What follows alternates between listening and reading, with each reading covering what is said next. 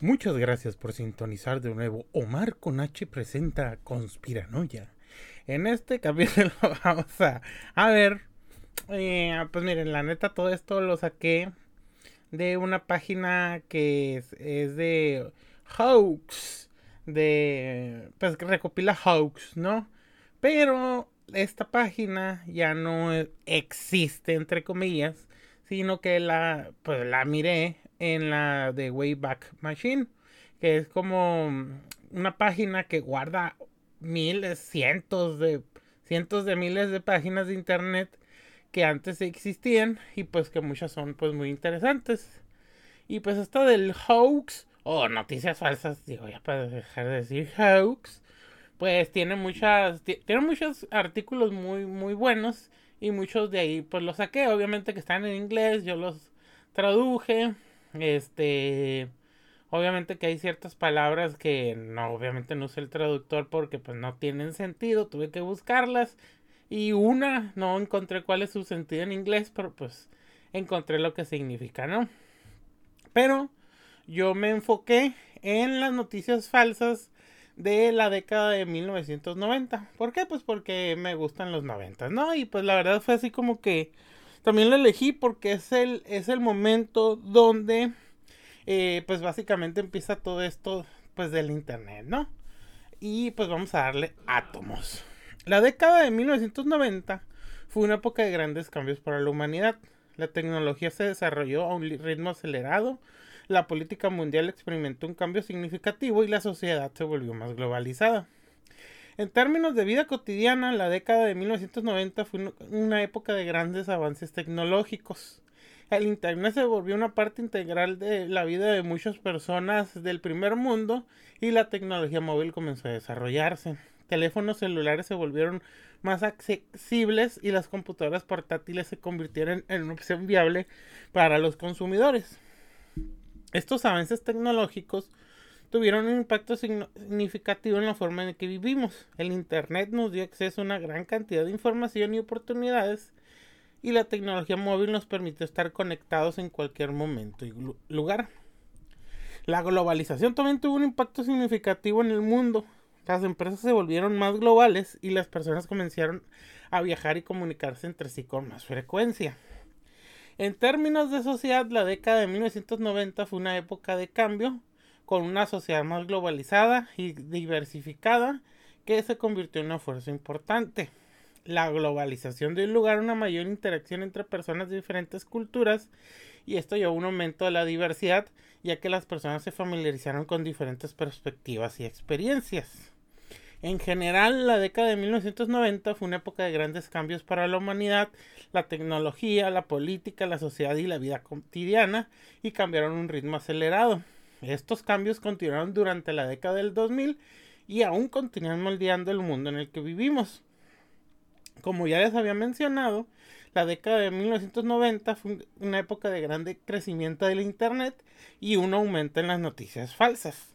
Estas noticias falsas eran a menudo propagadas por correo electrónico, que ya era la forma más común de comunicación en línea en ese momento. Los hoax de Internet, también conocidos como bulos, son noticias falsas o engañosas que se propagan a través de Internet. Pueden tratar sobre cualquier tema, desde la actualidad política hasta la salud, y pueden tener un impacto negativo en la sociedad. Los hoax suelen difundirse a través del, del correo electrónico, redes sociales, incluso entre aplicaciones de mensajería instantánea. Suelen tener un título llamativo que llama la atención de los usuarios y puede contener imágenes o videos falsos para aumentar la credibilidad.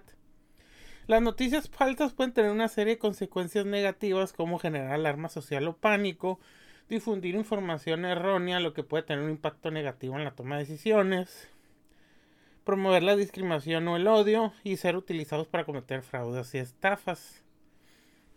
En el hoax de Internet de los hosts de internet más famosos de la década de 1990 fue un mentado llamado virus del cordero. Esta hoax afirma que un virus informático estaba infectando los ordenadores y que podía causar daños graves. El mensaje incluye instrucciones para evitar el virus que incluían apagar el ordenador y enviar el mensaje a todos los contactos, ¿no? Este virus se originó eh, supuestamente en Filipinas en 1994.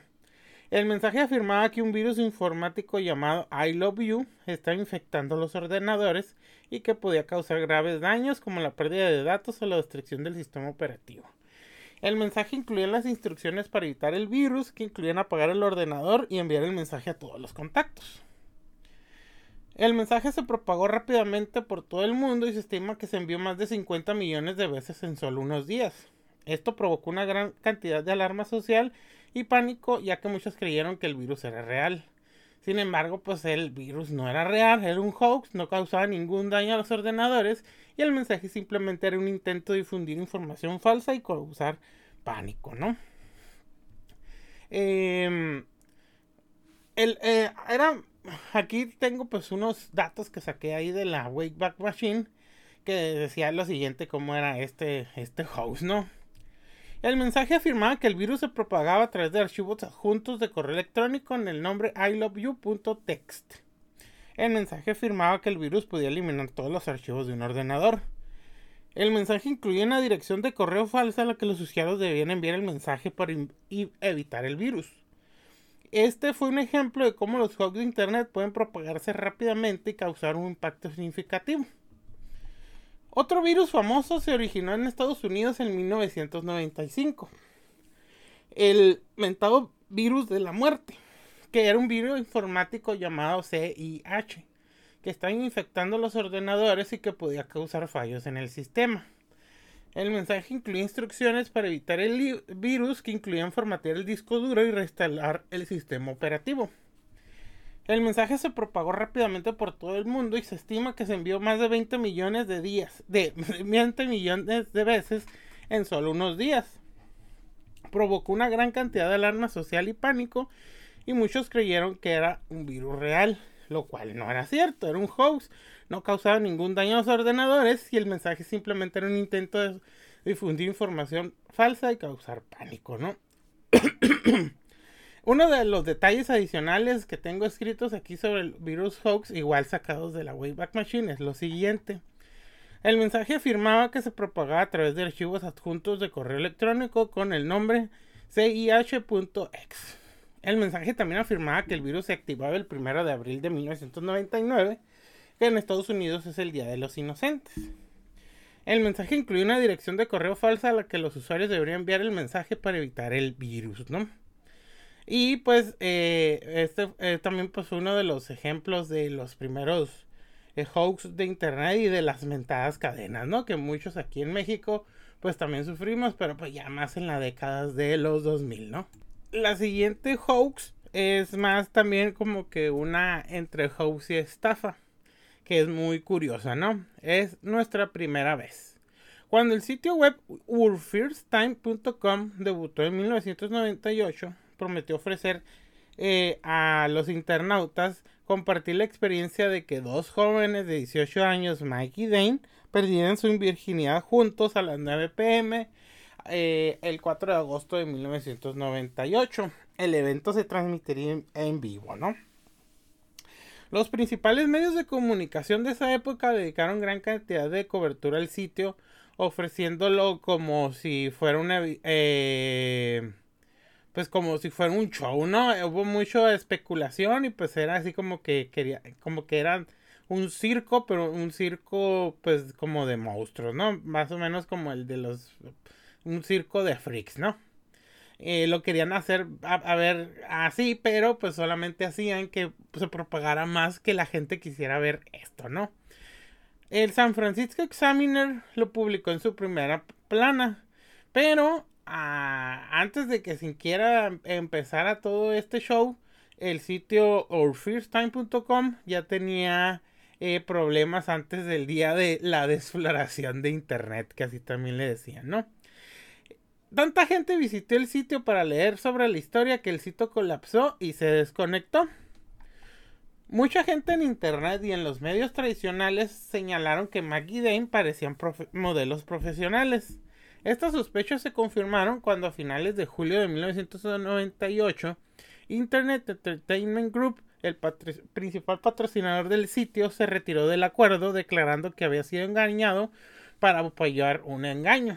Señaló a Ken Tipton, el creador de OurFirstTime.com, como el cerebro de, de este engaño, ¿no?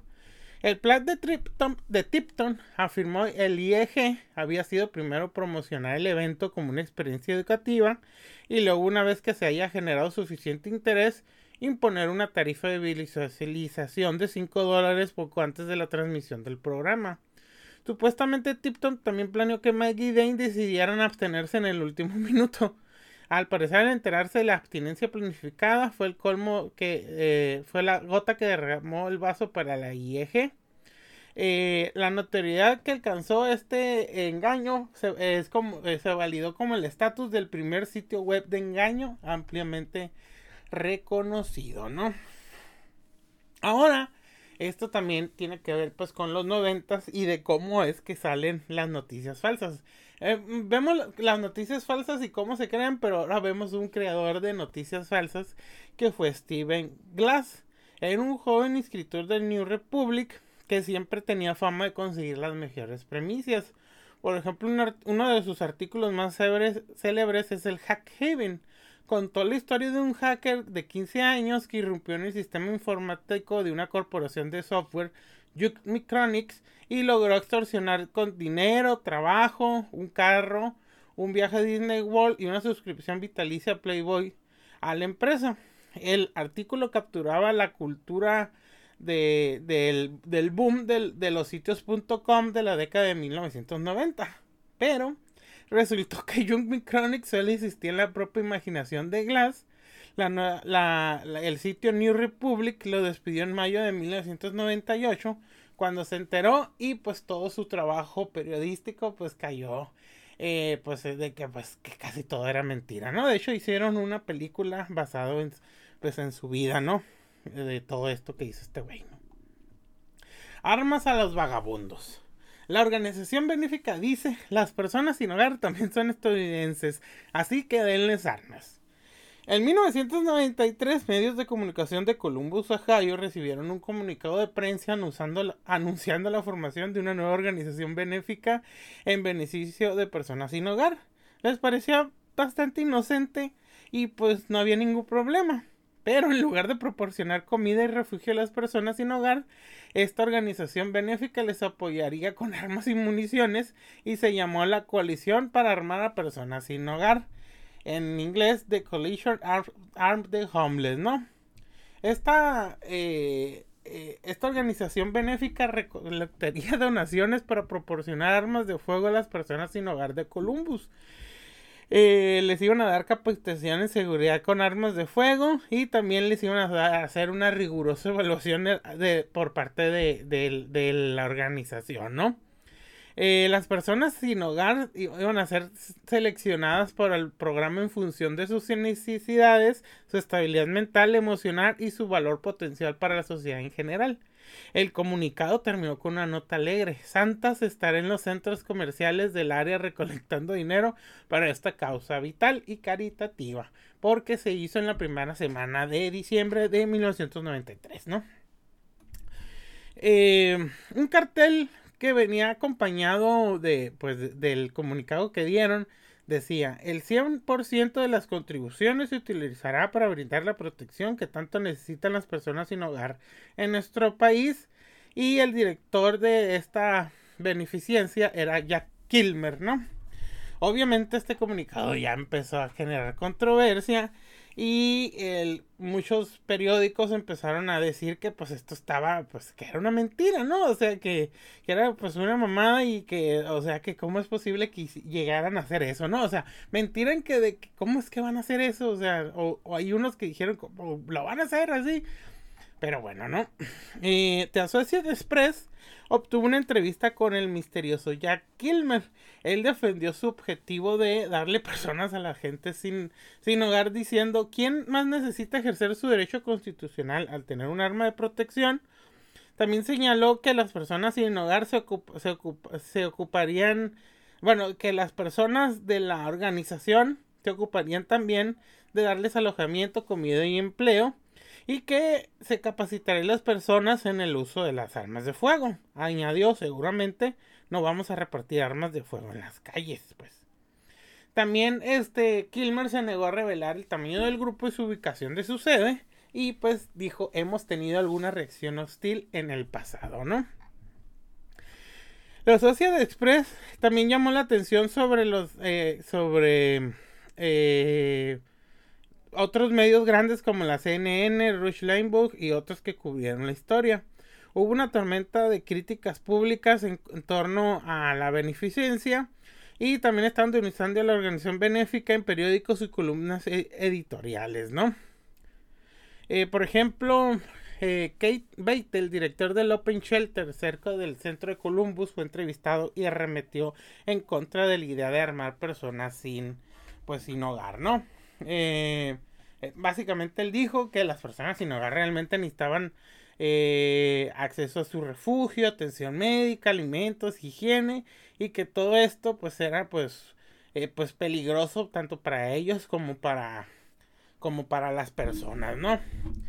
Pues mientras tanto se libraba la batalla de, de, de, palabras en los periódicos, que la gente que decía que sí era cierto, que otros que no era cierto, pues eh, se empezaron a, a, ver lo que, lo que, lo que era, ¿no?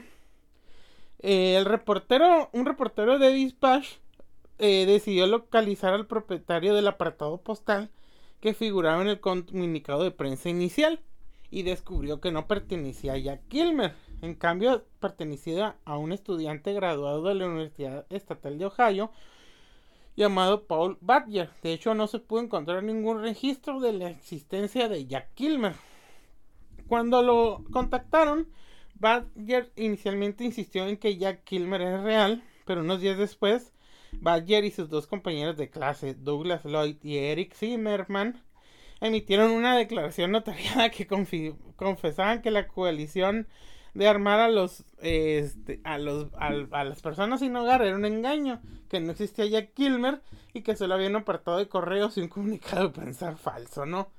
Explicaron que lo hicieron porque el proyecto fue concibido para llamar la atención sobre los problemas de las armas y la violencia, la falta de vivienda y la manipulación de los medios en nuestra sociedad, ¿no?